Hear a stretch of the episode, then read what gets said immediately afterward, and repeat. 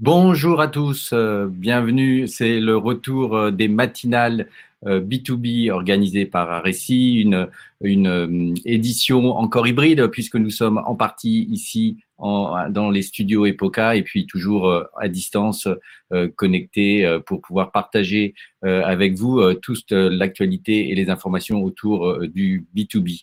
Comment réussir sa campagne ABM en 10 étapes? C'est la réponse à laquelle on va répondre euh, ce matin. Euh, je me présente, je suis Laurent Olivier, je suis un des directeurs associés euh, de l'agence Aressi, l'agence Aressi étant l'activité, l'agence B2B au sein du groupe Epoca. Une édition co-organisée avec le cercle du marketing client et donc on va tout de suite accueillir tous les membres, tous les membres du cercle et notamment Florent Argentier qui va souhaiter la bienvenue à tous ses membres. Euh, je lui passe la parole euh, pour présenter le cercle et euh, souhaiter la bienvenue. À toi, merci, merci, merci, Laurent. Bonjour à toutes et à tous. Donc Florent Argentier, président du cercle marketing client. Le cercle est très heureux de s'être associé avec euh, et, Epoca pour, ce webinaire. Deux mots sur le cercle marketing client. Je crois qu'il y a une slide qui vous avez beaucoup d'informations sur le cercle. Le cercle c'est une association de professionnels du marketing client euh, donc, on regroupe des, des, des gens euh, qui sont passionnés par leur métier, qui ont envie d'apprendre, de confronter leurs opinions euh, et qui aiment se rencontrer. Alors, on organise en général des, des rencontres sous forme de conférences, de débats, parce qu'on est un réseau. Alors, il est évident que cette période de pandémie est, peu propice aux rencontres. Néanmoins, on, on s'est, mis à la, à la mode de, de, du webinar et on, on a décidé d'organiser des webinars et de le faire comme ici en association avec, euh, avec euh, d'autres contenus qui nous semblaient extrêmement intéressants et c'est le cas, le cas aujourd'hui. Si vous voulez plus d'informations, je vous invite soit à suivre notre page euh, LinkedIn, soit à aller voir notre site internet. Et je vous donne rendez-vous également pour les prochains, pour les prochains webinars qui sont, qui sont affichés euh, sur le slide que vous avez ici. Je te rends la parole, Laurent, et je vous souhaite un, excellent webinaire à tous. Merci. Euh, un mot également, euh, juste pour présenter l'agence et, ses expertises hein, euh, en, général. Hein. donc, on est 200 collaborateurs sur les trois métiers que sont les RH, le corporate et le B2B, avec euh, euh, cette vision qu'une agence doit être aujourd'hui hybride, c'est-à-dire faire travailler tous les métiers, qu'ils soient en interne, qu'ils soient en interne, faire converger l'ensemble des messages vers euh, la cohérence de communication. Et notre métier numéro un, c'est de synchroniser l'ensemble des étapes qui sont aujourd'hui euh, multiples dans une campagne de communication. Et voilà des exemples de nos clients avec lesquels nous travaillons. On va donc, euh, pour cette édition dédiée à l'ABM, accueillir aussi Catherine Boger de la Roque, qui est directrice marketing de CCH Tagetic, et Matteo Arango, qui est Head of Media Desk B2B au sein de RSI. Donc, je vais tout de suite passer euh, la parole euh, à Catherine.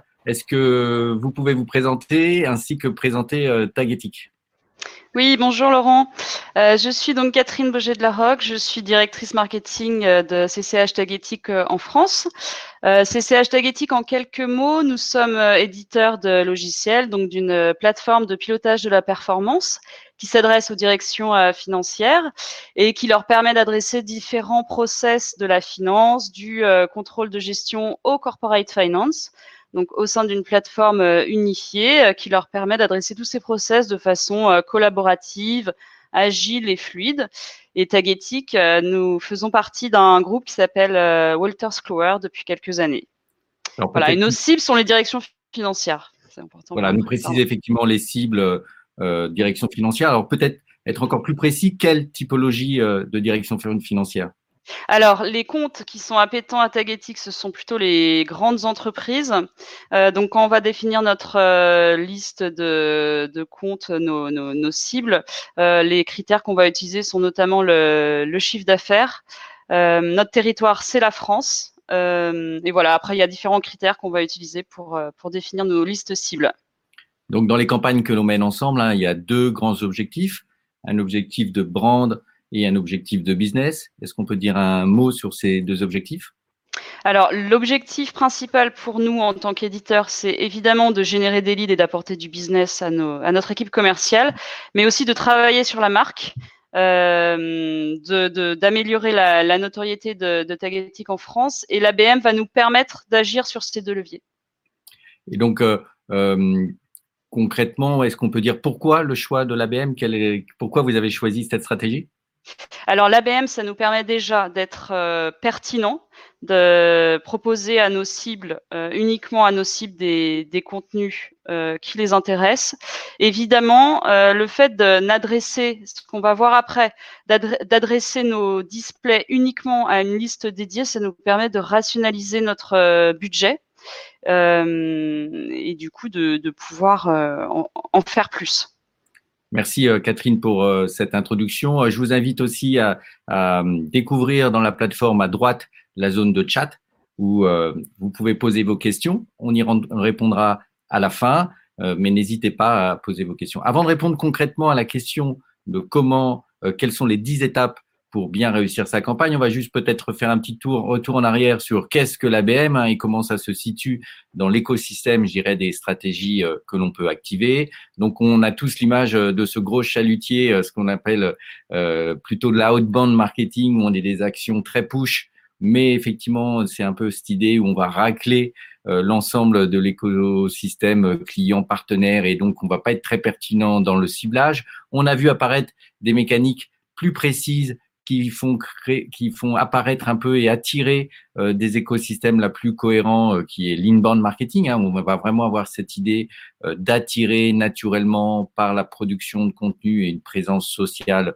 active. Alors que l'ABM, on est vraiment dans cette idée d'aller partir à la pêche au gros, hein, et donc d'être vraiment dans la stratégie d'aller chercher des entreprises euh, cibles définies par euh, différentes euh, critères qu'on aura vu, qu'on aura déterminés en amont. Donc en fait, si on reprend et qu'on compare les deux stratégies, hein, l'inbound, on est plutôt dans ce noir où on va d'abord attirer les visiteurs parce que par des différents contenus sur le site, on va les inciter à remplir des formulaires, puis on va déployer du nurturing et entretenir cette relation, notamment par toutes les mécaniques d'email automatique et à la fin, on va faire un tri entre ce qui n'est pas vraiment un lead, ce qui est un lead potentiel, ce qui est un étudiant, etc. Donc, on est vraiment dans cette idée de l'entonnoir et dans lequel on va filtrer. Alors que l'ABM, on est vraiment dans la stratégie inverse, où on va d'abord se dire quelles sont les entreprises cibles. Ensuite, on va même faire souvent un travail de dire dans les entreprises cibles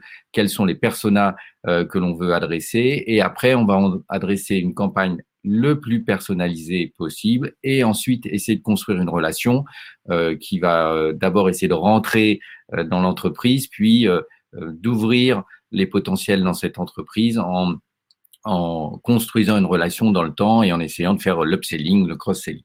Peut-être qu'on peut redire un mot sur globalement tag éthique et, et, cette approche ABM Oui, alors Là, tu, donc tu as mis différents formats. Donc l'idée, c'est de pouvoir euh, proposer euh, des rapports, des enquêtes, euh, différents formats à nos cibles. L'objectif, c'est de répéter le, le message tout en tout en rationalisant notre notre budget, comme je te le, disais tout à l'heure. C'est pour nous, c'est la répétition du message qui va être importante auprès d'une cible qui est déjà extrêmement sollicitée. Et donc, on peut euh, parler un peu de ces différents types d'ABM. Hein. Donc, on en a quatre ici euh, que l'on peut euh, activer euh, plus ou moins selon les stratégies. Donc, en haut à gauche, qu'on appelle les Dream Accounts. Donc, c'est vraiment les comptes que l'on rêve d'accéder. On va vraiment mener une action très spécifique euh, sur ceci, ce qu'on appelle les lookalikes. On a déjà des références dans ces comptes et donc dans des comptes similaires et donc logiquement on doit pouvoir pénétrer dans euh, ce que l'on cela parce que euh, on a à la fois des références et une légitimité. Greenfield en général, on veut attaquer une nouvelle verticale ou une nouvelle zone géographique et on va travailler sur une liste définie deepening, c'est vraiment l'idée de se dire, bah, j'ai déjà une porte d'entrée, comment je vais essayer de vendre plus, comment je fais passer du produit A au produit B euh, pour faire ce fameux upsell et cross-sell. Et donc, voilà un peu les différentes approches. Et donc là, il faut être de plus, soit très personnalisé dans la BM one-to-one, à de plus en plus automatisé et programmatique euh, dans la BM euh, tier 3.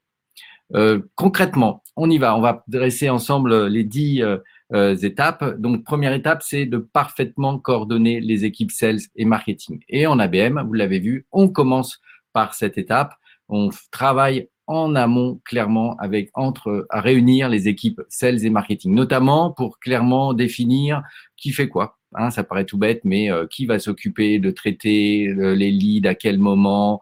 Euh, donc il y a vraiment un alignement des équipes, l'alignement des objectifs. Et là, nous on essaye de d'influer euh, pour faire en sorte que euh, la rémunération des, commerciaux et la rémunération variable des équipes marketing soient vraiment alignées. Parce que si on n'est pas sur les mêmes objectifs, eh ben c'est clair qu'on va pas euh, faire en sorte que les gens travaillent vraiment ensemble. Aligner aussi les reporting et peut-être faire en sorte qu'on ait qu'un seul reporting pour l'équipe commerciale et pour l'équipe marketing et qu'on n'ait pas deux reporting différents parce que globalement, on doit faire en sorte de euh, travailler main dans la main euh, sur les mêmes objectifs. Et puis aligner les cibles, et c'est pas la plus mince à faire, c'est de faire en sorte qu'on soit vraiment d'accord sur une liste partagée. Ça demande du temps à faire. Il faut être agile parce que ça peut être mis à jour à fur et à mesure, mais c'est vraiment une étape indispensable. Alors juste, je voulais reprendre un, petit exemple euh, de cas vécu. Hein. Par exemple, souvent les commerciaux disent on veut cibler Bouygues, mais Bouygues ça veut dire quoi? Parce que Bouygues, c'est à la fois une entité construction, un groupe, euh, la partie immobilier B2B, euh, la partie immobilier B2C, un groupe de télécom. Donc, il faut vraiment rentrer dans les détails, à la fois dans les régions où il y a plein d'entités, même juridiques différentes. Et donc, il faut faire ce travail vraiment d'alignement et de précision en amont avec les cibles. Alors, peut-être Catherine peut témoigner comment ça se passe au quotidien euh, avec les commerciaux, euh, cette notion d'alignement Est-ce que vous travaillez de main dans la main, en amont, à quelles étapes? Oui, alors c'est extrêmement important. Euh, chez Tagetic, donc on a une réunion hebdomadaire sales et marketing. et le marketing est impliqué dans la plupart des réunions commerciales et notamment les réunions de territory planning qui se font régulièrement. Euh, qui nous permettent, nous, d'être au courant justement de quels sont les, les, comptes euh, prioritaires. Et ça, c'est vraiment une volonté de notre direction euh, qui aligne les deux équipes. Et ça, fonctionne, à mon avis, que comme ça. Il faut qu'il y ait une volonté de la direction de, de l'entité pour que ça fonctionne. Alors, c'est là où nous, euh, l'agence, on peut, on joue aussi un rôle euh, de casque bleu, souvent je dis, où on va être au milieu et neutre et chercher à faire en sorte que les choses se disent et que la conversation se fasse euh, et que parfois les messages sont pas toujours faciles à, passer. Nous, on va aider à faire ce travail-là. Deuxième étape, définir sa reason why. Donc là, c'est un travail aussi important à faire euh, de définir en, en, ABM ce qu'on appelle l'idéal customer profile. Donc, c'est vraiment euh, l'entreprise cible idéale avec tout l'ensemble de ses critères. Et puis, on va descendre ensuite euh, quels alibis euh, par rapport aux personas que l'on a définis, hein, donc les, les directions euh, dans, les comptes, euh, quel alibi on va aller chercher pour rentrer en contact avec eux. Alors, est-ce que c'est euh, la notion de nomination, par exemple? Nous, on aime bien travailler sur cette idée. La personne, elle vient d'être nommée à un poste, on va essayer de rentrer en contact avec elle en se servant de cet alibi. Est-ce qu'on a des informations parce qu'il y a une levée de fonds, il y a un déménagement et donc il y a une opportunité de proposer quelque chose? Ou même parce qu'on détecte des intentions et donc là, on va mettre des capteurs de visite sur des sites web et on va détecter une intention ou une recherche sur une thématique. Et puis enfin, euh, tout simplement, on peut se dire que on a une réponse pertinente à des enjeux singuliers et que on est totalement légitime euh, de, c'est notre raison de prendre contact avec euh, eux. Troisième étape, euh, comme, euh, créer une campagne personnalisée. Donc, euh, c'est le propre même de l'ABM. Il faut que les campagnes soient le plus personnalisées possible. Alors, ça demande néanmoins un certain effort. Et donc, il va falloir trouver le juste équilibre entre faire des, des, contenus totalement personnalisés ou des contenus partiellement personnalisés. Alors voilà, on va vous montrer un peu ici des exemples. Euh, ben, un contenu sectorisé, c'est un contenu sur lequel on va essayer de personnaliser le discours par rapport à une verticale. Si on adresse le retail, on adresse l'agro-food, on adresse la santé, on va personnaliser le contenu. Ça peut être simplement personnaliser des visuels et du vocabulaire. On va ensuite, on peut faire des contenus personnalisés à une seule entreprise. Hein, euh, et donc là, on vise vraiment un compte sur un objectif particulier. Et encore plus haut, on peut faire du contenu co-réalisé avec la cible. Et donc là, on va travailler, euh, donc en général avec des grands comptes. Ça va être par exemple faire une étude ensemble euh, avec un, institut d'études qui va être un peu euh, le, tiers neutre dans la démarche, mais de faire en sorte qu'on produise et qu'on apporte de la valeur à la cible par le contenu. Ce qui, ce qui importe, c'est de personnaliser sa porte d'entrée. C'est-à-dire le premier contact qu'on va avoir avec cette cible, il faut essayer de le personnaliser au maximum. Là encore, à chaque fois, ça demande de l'effort parce qu'il faut personnaliser les vignettes, les contenus, et donc il faut adapter euh, euh, selon euh, la taille de la cible, le potentiel de business. Ben, première chose à personnaliser, c'est les vignettes sociales, ce qu'on va diffuser sur LinkedIn. Nous, on recommande de les personnaliser ou les bannières web. Ensuite, on peut personnaliser, on l'a dit tout à l'heure, la couverture, le titre d'un e-book. Puis, on peut intégrer dans cet e-book des témoignages, des chiffres clés euh, liés à la verticale que l'on adresse. Et puis enfin, on, l'a vu, on peut vraiment faire des contenus exclusifs ou une étude avec le client. Attention néanmoins, lorsqu'on personnalise que le titre, par exemple, ou que la, photo, de pas être trop déceptif entre euh, la perception de la personnalisation et la réalité de la personnalisation. Ici, vous avez un exemple d'une campagne euh, qu'on a réalisée euh, pour Alcatel-Lucent sur LinkedIn où on a adressé différents marchés, vous voyez, la santé, ensuite l'éducation, l'hôtellerie, et donc les contenus étaient les mêmes, mais on a vraiment travaillé le texte euh, et aussi euh, la partie visuelle, hein, qui on avait décidé que ça ne soit pas euh, une image, mais plutôt un texte qui était Rainbow parce que c'était le, titre, le nom du produit. Et donc on a travaillé vraiment ce, la personnalisation de ce visuel pour chaque marché. Après, le contenu était le même. Ensuite, un autre exemple de ce qu'on a fait pour 3M, où on vend des casques euh, de protection EPI, euh, e où là, les vignettes ont été personnalisées, que ce soit pour le BTP ou que ce soit pour des marchés euh, de la chasse ou au même produit. Néanmoins, les vignettes ont été personnalisées, le texte a été personnalisé.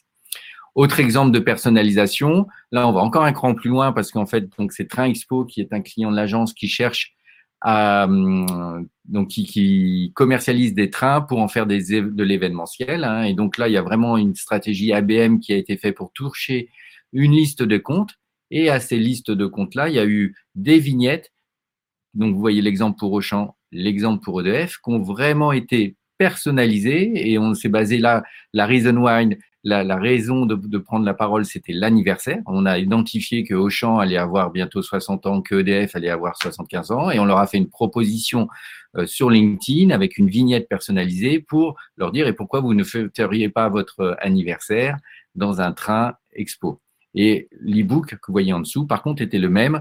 Euh, c'est juste la vignette qui était différente. Et ça, ça a vraiment un gros impact parce que ben, les gens se disent euh, sur leur LinkedIn, puisqu'ils font partie de FDF ou qu'ils font partie de Auchan, c'est vraiment un message qui est extrêmement personnalisé. Autre idée encore, là, c'est euh, Group pour euh, Google Cloud avec les éditions du Cherche Midi qui ont été faire, euh, euh qui ont été rédigés des livres, mais vraiment des livres au sens pas e-book, hein, des livres imprimés euh, donc euh, par le Cherche Midi, pour faire des prospectives sur des biographies prospectives sur des top décideurs hein, du CAC 40 euh, et donc qui ont été envoyés ensuite physiquement pour rentrer en contact avec elles. Autre idée encore, et je terminerai là-dessus, c'est ce qu'on fait pour Hyundai Entreprise, où là on écrit beaucoup de contenus qui sont ensuite diffusés sur le blog, sur les plateformes digitales et sur le web en association avec la marque. Et donc, bah, quand Hyundai Entreprise veut rentrer en contact avec toutes les équipes de l'ISPLAN, il y a un produit,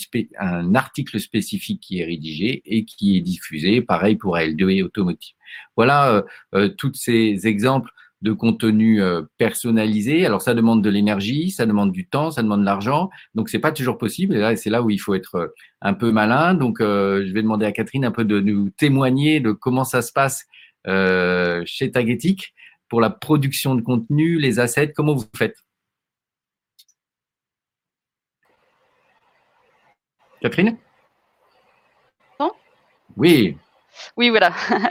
donc, euh, chez Tagetic, on produit différents types d'assets, donc des e-books, des rapports, euh, des, évidemment des livres blancs, des études de cas, euh, parfois qui sont produits par la Corp qu'on localise en France et qui sont personnalisés par rapport aux enjeux de, de nos cibles. Donc, personnalisé euh, en fonction des, des, process financiers que l'on adresse. Ça peut être la consolidation statutaire, ça peut être le budgeting, euh, le planning, et on essaye de les, de les mettre à jour régulièrement.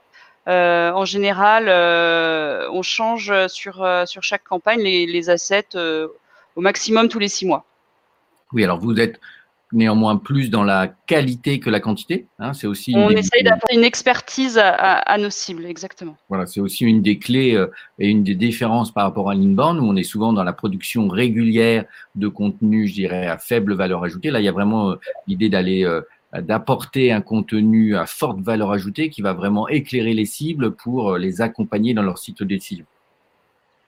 On va continuer. Donc, euh, euh, étape numéro 4, personnaliser l'expérience digitale. Donc, c'est, on voit, on insiste sur cette idée de la personnalisation et c'est très important.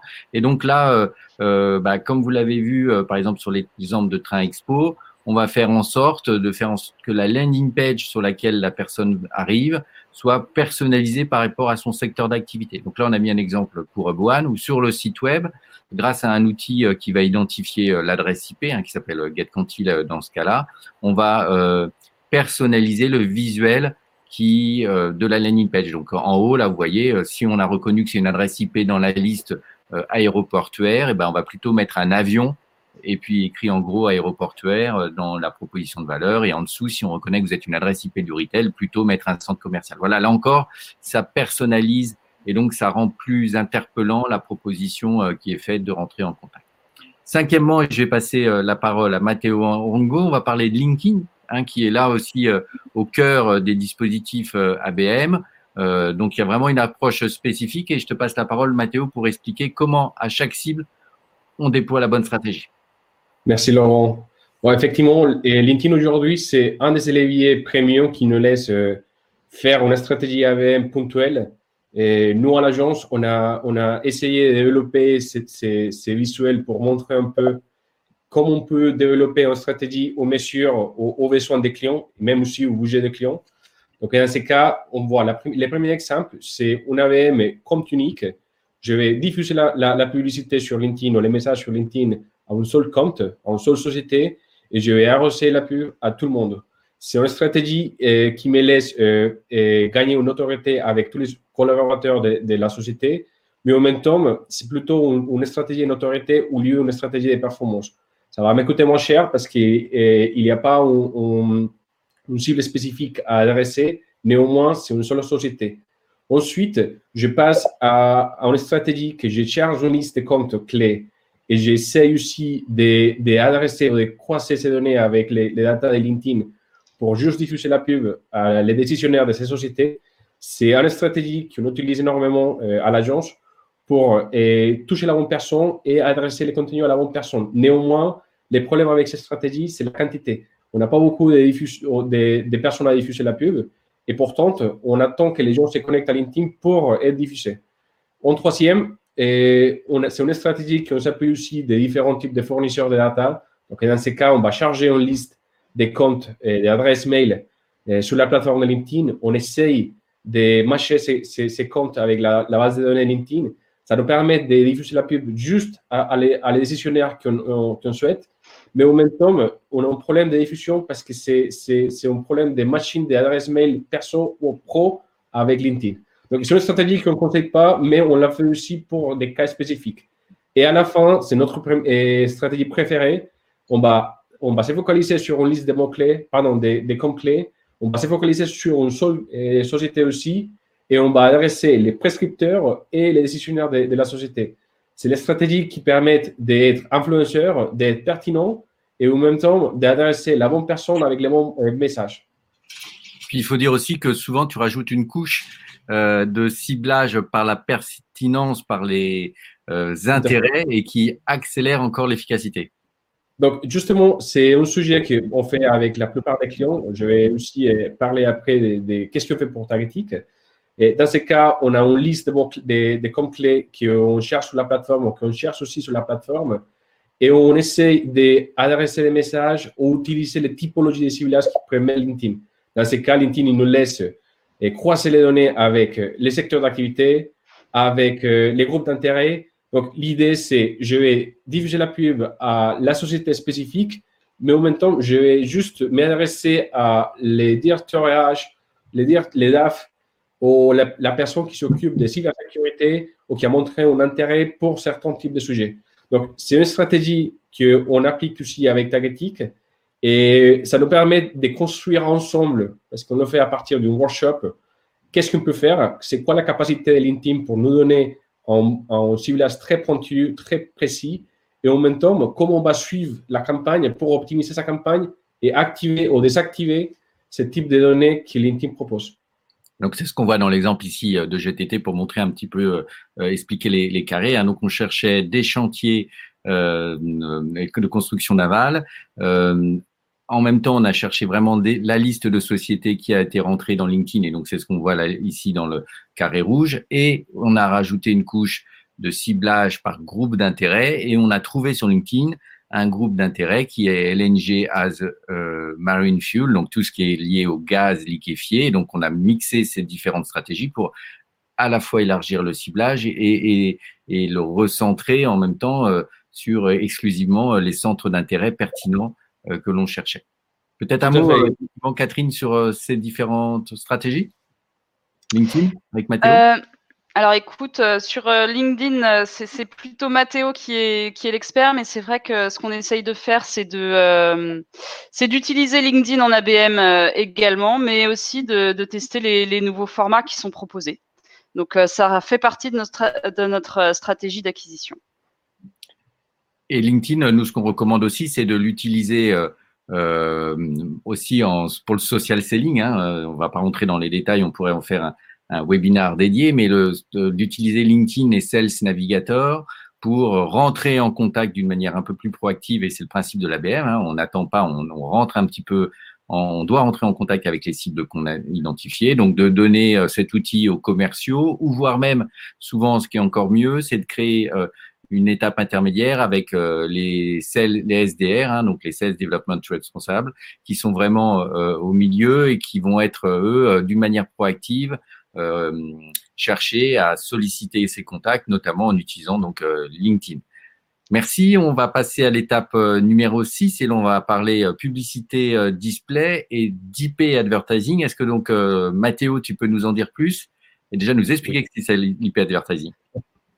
Alors, donc, juste pour être clair, on a cherché aussi différents leviers qui, qui, qui, qui ont pu modéliser aussi à partir de l'AVM parce qu'on a réussi à voir que les gens sont connectés sur LinkedIn, mais aussi sont connectés sur la, web entière. C'est-à-dire, et je passe pas tout mon temps sur LinkedIn. Donc, dans ces cas, on a trouvé des fournisseurs qui nous permettent d'identifier les IP à partir du CIRE pour chaque société. Ces listes des IP, on va les charger sur différents types de plateformes qui nous permettent d'identifier ces IP qui normalement sont des IP et, des data publiques qui donnent les gouvernements. Et si on est, on va la croiser avec la plateforme de diffusion pour diffuser la publicité avec des éditeurs premium, mais juste pour la personne qui est connectée avec ces IP. Pourtant, c'est quelqu'un qui se connecte avec l'IP de la société qui est lié aussi à, son ordinateur. Donc, dans ces cas, on est dans une stratégie pure AVM avec un wish list des sociétés qu'on veut Néanmoins, on ne peut pas croiser avec, euh, avec, euh, avec un profil décisionnaire ou prescripteur, mais on sera avec des prix très, tellement moins chers que LinkedIn. Il va nous permettre aussi de faire un, espace publicitaire premium sur des éditeurs qu'on souhaite.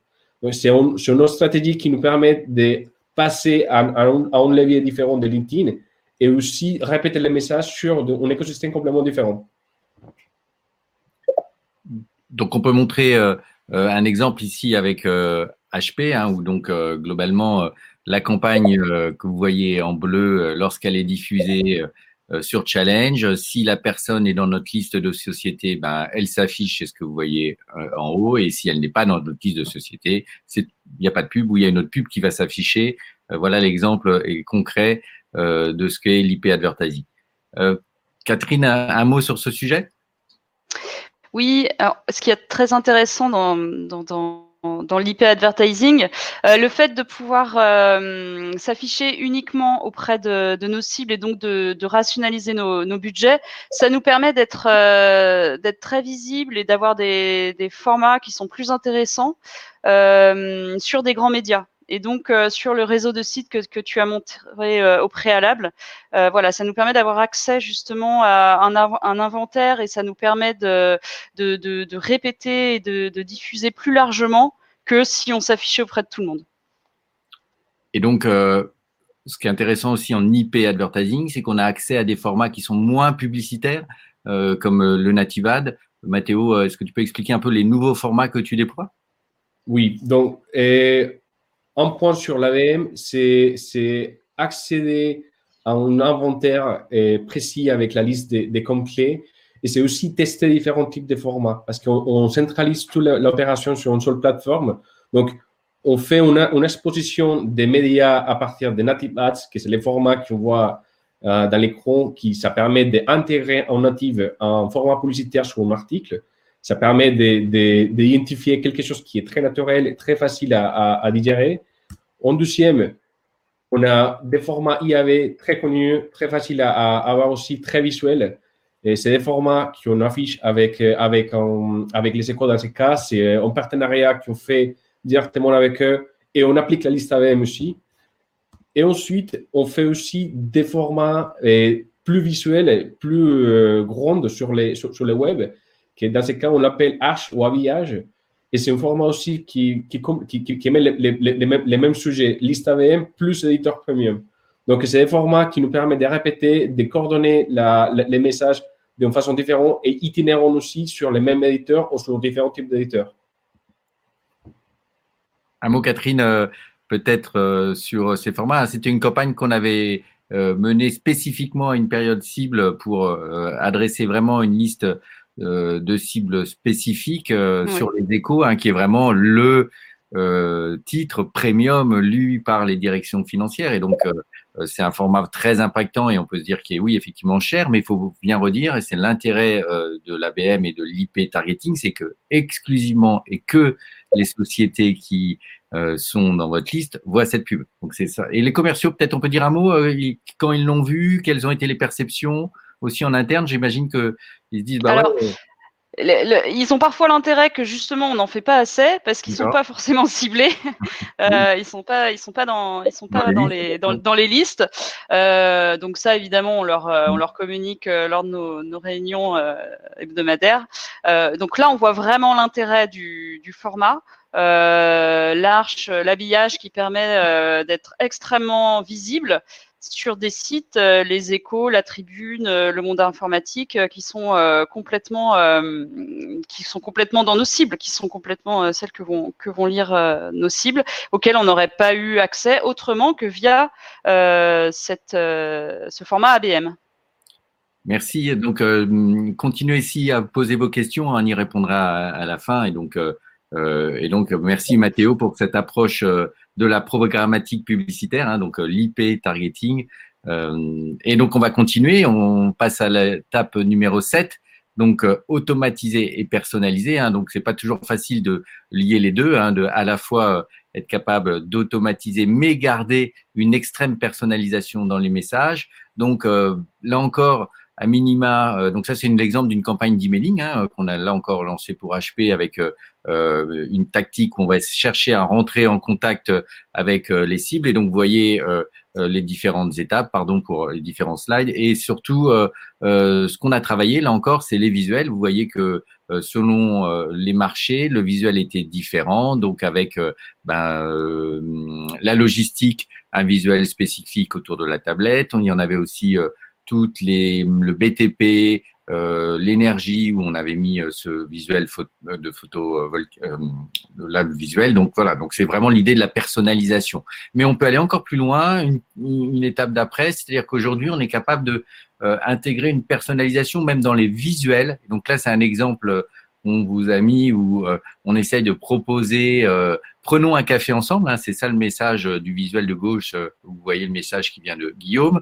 Et en fait euh, vous voyez où il y a marqué first name ici, dynamiquement, notre outil de routage emailing va personnaliser dans la typo manuscrite euh, bah, le prénom de votre prospect, hein, Nathalie, et le message, c'est dire, bah voilà, et si on prenait un café ensemble pour discuter euh, de ce sujet? On a mis un autre exemple en haut où on arrive même à incruster le logo. Vous voyez euh, ici euh, sur le studio vidéo où on fait une proposition. Donc là, on a écrit à Porsche, hein, c'est pas très bien visible, mais vous, et on a directement mis le logo de la marque en disant venez faire des tournages dans ce studio qui est euh, euh, le client pour lequel on travaille. Autre exemple ici, hein, où on a intégré, euh, donc là c'est une maquette de ce qu'on a fait pour Aréci, donc comme, comme Aréci est la cible, et donc on intègre le logo du client directement dans le message. Donc ça là encore, l'idée c'est de chercher à avoir un impact pour émerger dans la liste des mails. Et comme on a fait le travail en amont de bien travailler sa reason why, vous vous souvenez l'étape numéro 2, on est certain d'être pertinent et donc on a des meilleurs taux d'ouverture versus tous les différents emails qu'on peut envoyer. Étape numéro 8, ouvrir les portes des rendez-vous. C'est aussi le rôle du marketing de concrètement aider les sales à obtenir des premiers rendez-vous. Et donc, on va essayer d'ouvrir ces portes en général en envoyant quelque chose là de physique qui va créer cet étonnement et qui va faciliter euh, le contact téléphonique, soit du commercial direct, soit du SDR, si on a vu euh, tout à l'heure qu'on avait des SDR. Donc ben voilà, on vous a mis quelques exemples. Euh, on envoie encore pas mal de mailing vidéo. Hein, vous avez certainement déjà vu ça. Donc quand vous ouvrez le mailing, ben, il y a une vidéo qui se déclenche. Vous voyez ici, on avait même collé la carte visite du commercial. Donc euh, ben, là encore, vous recevez une enveloppe un peu significative, vous l'achetez pas, vous regardez. Et ce qui est intéressant dans, cette, dans ces mailing vidéo, c'est que chaque mailing peut être différent en termes de vidéo. On peut, on peut mettre une la vidéo euh, cas client de tel marché pour tel client. Et donc, on a là encore l'idée de la personnalisation des messages. Autre idée euh, qui fonctionne, et on en a fait beaucoup, l'idée d'envoyer des mugs personnalisé au nom du prospect. Hein. donc, euh, quand j'envoie à Catherine ou à William un mug personnalisé au prénom, ben vous vous en le jetez pas, vous en faites un minima un pot à crayon et quand je vous rappelle dans les quelques jours après, eh ben euh, il y a l'acceptabilité du contact téléphonique et la conversation qui se fait. Donc là, par exemple, l'enjeu il est dans l'hyper-coordination avec les sales. Donc, euh, c'est ne pas envoyer des grandes vagues de mailing et de faire en sorte que, euh, il est important de faire en sorte que le rappel se fasse vraiment euh, dans les quelques jours qui qui suivent l'envoi euh, du mailing et pas euh, quelques semaines ou mois après, ça perd euh, tout impact. Autre idée ici de ce qu'on a fait pour Atos dans une campagne avec Google Cloud où on voulait valoriser le message qui était venez vous connecter au cloud de Google et vous allez ouvrir vos possibilités d'interconnexion et donc on a envoyé une prise multiple comme vous la voyez ici, aux couleurs de Google. Il n'y avait pas du tout de message autre que euh, cette idée euh, brancher euh, votre SAP, c'était donc au monde ouvert de Google Cloud. Et donc, on a eu beaucoup de succès, de retour à cette campagne parce que bah, quand vous recevez une prise multiple, c'est quand même assez original. Là encore, vous la gardez au bureau et, vous et ça aide à créer cette, ce contact téléphonique. Ce qui est important de dire, c'est que le choix de l'objet, le choix de ce qu'on envoie, euh, ça doit pas être un goodie, ça doit pas être un cadeau. Donc il y a un vrai travail de recherche un peu créative à faire euh, sur euh, ce que l'on envoie. Quelque chose de, plus classique, mais qui fonctionne aussi très bien, euh, qui est, une offre que l'on a montée, qui s'appelle Covers the Magazine, parce qu'en fait on va prendre un titre de la presse et on va faire une couverture qu'on va rajouter par dessus. Donc là vous voyez deux exemples euh, qui ont été réalisés euh, par euh, les équipes avec Epoca, donc concernant Anaplan et concernant Google Cloud, où de, on a encapsulé le magazine, donc LSA parce qu'il cherchait à toucher le retail, et l'usine nouvelle parce qu'il cherchait à toucher l'industrie. Et donc dedans, il y a un magazine euh, bien dans l'enveloppe, il y a un magazine que vous trouvez en presse, mais qui a été customisé en y rajoutant une brochure spécifique et, et un habillage euh, en une bague en fait, comme vous le voyez ici. Donc ça aussi, ça a un impact parce que quand vous euh, la, la, cible elle va ouvrir le mailing, elle se dit bah oui tiens. Euh, ils sont pertinents dans ce secteur parce que Google est pertinent dans l'industrie et en plus il, le message euh, euh, commercial est porté par la brochure qui est intégrée et joint avec le menu. Étape numéro 2, 9, on arrive à la fin, donc gagner les appels d'offres. Donc là, ce qui est important, euh, ça va être de refaire des petites opérations chirurgicales euh, pour faire en sorte que euh, on gagne bien les appels d'offres sur lesquels on est. On a mis ici un exemple de Cofidis Retail hein, pour qui faisait euh, qui était en appel d'offres avec euh, le roi Merlin. Et donc, on a fait une micro-campagne chirurgicale euh, sur exclusivement la population de le roi Merlin pour leur rappeler, alors qu'ils étaient dans le process de réflexion, qu'il fallait absolument qu'ils choisissent une solution qui facilite le paiement plus rapide en caisse. Alors, bien sûr, il faut être là au score subtil euh, dans les messages. Hein. On ne peut pas faire euh, une campagne qui dit spécifiquement euh, chez le roi Merlin, chez Cofidis, on est les meilleurs pour le roi Merlin, mais on a justifié le choix de Cofidis Retail par un contenu qui disait 31 des consommateurs souhaitent bénéficier d'options de paiement plus rapides. Et donc Cofidis apportait une réponse concrète à ce besoin exprimé par le client. Et on arrive à faire des campagnes avec des très euh, des budgets très limités et très réduits parce qu'on est une nouvelle fois très ciblé. Là, c'était du LinkedIn. Et étape numéro 10, c'est de bien définir et piloter euh, les KPI, hein, faire en sorte que euh, on soit bien tous d'accord sur l'objectif des campagnes. Hein. Vous vous souvenez, c'était un des objectifs qu'on avait défini en amont à l'étape numéro un dans la coordination avec les sales. Donc là, c'est de bien piloter les KPI. C'est par exemple aussi envoyer euh, par exemple, tous les jours ou toutes les semaines aux sales l'un des informations sur ce qui se passe sur les comptes, sur leurs comptes. Hein. Donc là, on va utiliser deux outils comme Visibly ou GetQuanti et tous les jours ou toutes les semaines, ça c'est ce qu'on va programmer. Euh, les commerciaux vont recevoir euh, l'information que Jiffy, admettons, qui est dans leur liste de euh, cibles comptes, est venu sur le site, combien de fois, etc. Donc ça permet là encore de euh, valoriser l'activité du marketing auprès des sales. Et ils se disent bah ouais tous les jours il se passe quelque chose et grâce au marketing il euh, ça rentre mieux euh, mon message dans mes comptes que, que j'ai déjà eu un contact avec eux ou que je sois en phase d'approche. Le, le marketing contribue vraiment activement à mon action commerciale. Ensuite, donc, ce qui est important, c'est aussi de partager des KPI sur les investissements médias, sur le nombre de leads, sur euh, les différents leviers. Donc, euh, nous, on a mécanisé un peu des approches euh, qu'utilisent tout simplement les outils Google, mais qui permettent vraiment d'avoir une visibilité en temps direct, une transparence sur les investissements.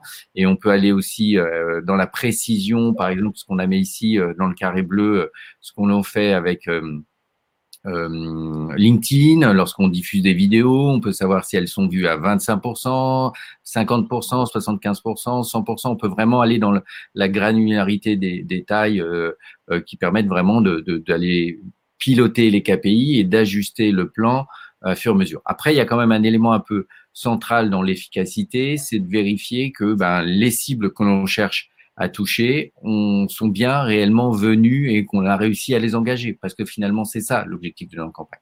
Donc là, c'est des chiffres fictifs, mais c'est pour vous donner un peu euh, un exemple. Donc, admettons qu'on cherche euh, 184 entreprises cibles euh, qui ont été validées à l'étape 1 avec les sales.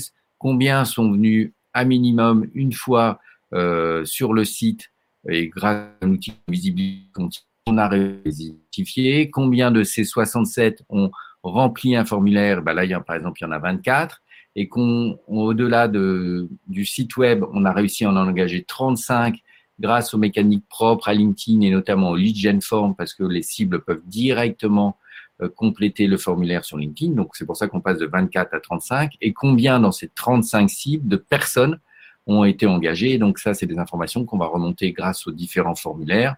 Et ben, chez Total, mettons qui est notre cible, ben, on a eu 4-5 euh, personnes. Et donc, vous vous souvenez, c'est le, la pyramide dans l'autre sens, où là, on va, on, on va chercher à réengager de plus en plus l'entreprise euh, dans euh, d'une manière horizontale.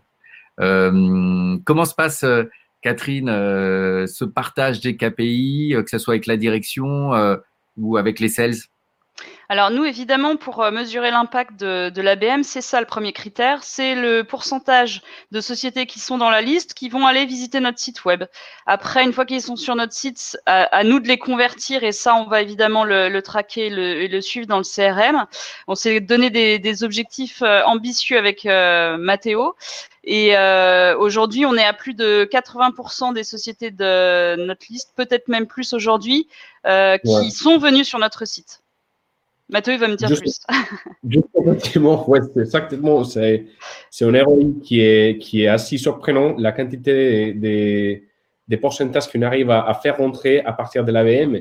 Notre focus, c'est cibler en 100% des sociétés et faire rentrer en 5% des sociétés. Aujourd'hui, la, la, la, mesure, il reste en 90%, 90% un maximum. Et l'avantage aussi qu'on a oublié de dire, c'est les contenus qu'on va adresser après que la société a rentré. C'est-à-dire, ce n'est pas les mêmes contenus qu'on diffuse en targeting qu'on va diffuser en retargeting avec les sociétés qu'on a ciblées. Et c'est ça la, clé des, des, réussites de la campagne. Merci euh, euh, Mathéo et merci Catherine de ces précisions. On va prendre euh, quelques questions. On est arrivé donc au bout de nos dix étapes. Hein. On va on va pouvoir conclure ensemble et on vous remontre ici les dix étapes. Mais j'ai quelques questions intéressantes et je vous remercie. Et je vais commencer par Victoire Ferrari qui pose une question liée à, à, la mise à jour du CRM et de la data. Comment faire comprendre euh, aux sales qu'ils doivent absolument euh, euh, mettre à jour la bonne hygiène de la data? Peut-être que Catherine peut témoigner. Est-ce que c'est une difficulté chez Tagetic ou est-ce qu'il y a un vrai là on travaille encore en équipe pour faire en sorte que le, CRM, je ne sais pas ce que vous utilisez, soit à jour oui, c'est un sujet permanent. Euh, la clé, je pense que c'est euh, la, communication qu'on a entre le, marketing et euh, les commerciaux, évidemment, leur faire comprendre que c'est dans l'intérêt de tous de, mettre à jour les, données. C'est un travail de, communication et aussi de volonté de la, de la direction d'appuyer le, le message que nous, on peut porter côté marketing. Merci euh, Mathéo. Une question euh, sur euh, l'IP targeting et, et, et, le RGPD. Et en même temps, on peut parler IP targeting et le télétravail. Effectivement, vu qu'on va passer dans la notion de box perso, comment, comment on fait? Et je remercie d'ailleurs Rachid Amadé pour cette question pertinente. Et Céline Fernandez, voilà. À toi Mathéo. L'IP targeting et le RGPD, c'est complètement compliance c'est là, en fait, ça va être ciblé pas forcément la personne, ça va être ciblé la société. Donc dans ces cas, on est compliance parce qu'on ne cible pas la personne, on n'aborde pas la privacité de la personne, on est juste sur une société. Donc c'est une technique qui et c'est une question aussi qu'on a abordé plusieurs fois. Est-ce que les gens, avec la, mise en place de la RGPD, ont, posé ces questions sur la privacité Donc la base de l'IP, c'est rester dans, dans, dans, la mesure de la société et pas de la personne. Et c'est quoi la deuxième, la, la deuxième, question, euh, Laurent? Euh, Face au télétravail, comment euh, aujourd'hui euh, on fait pour continuer à cibler une personne alors qu'elle n'est plus au bureau avec son adresse IP pro, mais chez elle? Alors, il a, il, a, il a, plusieurs facteurs. Il y a les, les VPM. La plupart des sociétés aujourd'hui, les grosses sociétés, et pour sécuriser ces données, pour sécuriser aussi la connexion, ils sont connectés avec un VPN des sociétés. Donc, ces VPN, ils restent avec, euh, avec l'IP et qu'on va adresser en, en, en hyper-targeting. La deuxième, la deuxième partie, c'est euh, l'ordinateur. L'ordinateur, il reste aussi avec, avec une seule adresse IP qui est, qui est intransférable, en fait. Donc, c'est un autre facteur qui nous laisse aussi et continuer à adresser les gens avec l'IP targeting. Merci. Euh, Peut-être euh, une euh, dernière question euh, de Stéphane Balzerac. Euh, quels sont les délais de, pour mettre en place une campagne ABM et pour sa réussite? Et, et, je compléterai, est-ce qu'il euh, faut faire des campagnes très courtes ou des campagnes euh, ongoing, à votre avis? Catherine je, ou...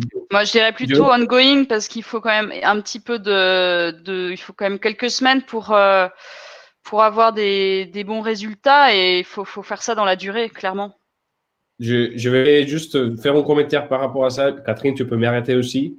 Mais c'est la façon que tu as commencé la campagne il y a 200, 300 à peu près. Et qu'aujourd'hui, les CPL qu'on obtient pour la campagne, c'est quatre fois moins cher qu'on avait obtenu au début. Donc, c'est un travail ensemble d'adresser bien la cible, d'affiner ces ciblages, de, de se dire, et ici, il y a les data qu'on collecte, qu'est-ce que ça nous intéresse de ces data et qu'est-ce qu'on peut obtenir ou exclure? Donc, c'est un travail ensemble. Et c'est une relation qu'on a construite depuis, depuis 2017 pour, euh, pour travailler ensemble. Et aujourd'hui, on collecte euh, ce, ce, travail qu'on a fait ensemble. Merci. On va dire merci euh, à nos témoins et invités, notamment Catherine Boger de la Roque. Je rappelle, vous êtes directeur marketing de CCH Tagetti, euh, un gros éditeur pour le monde de la finance. Merci Laurent.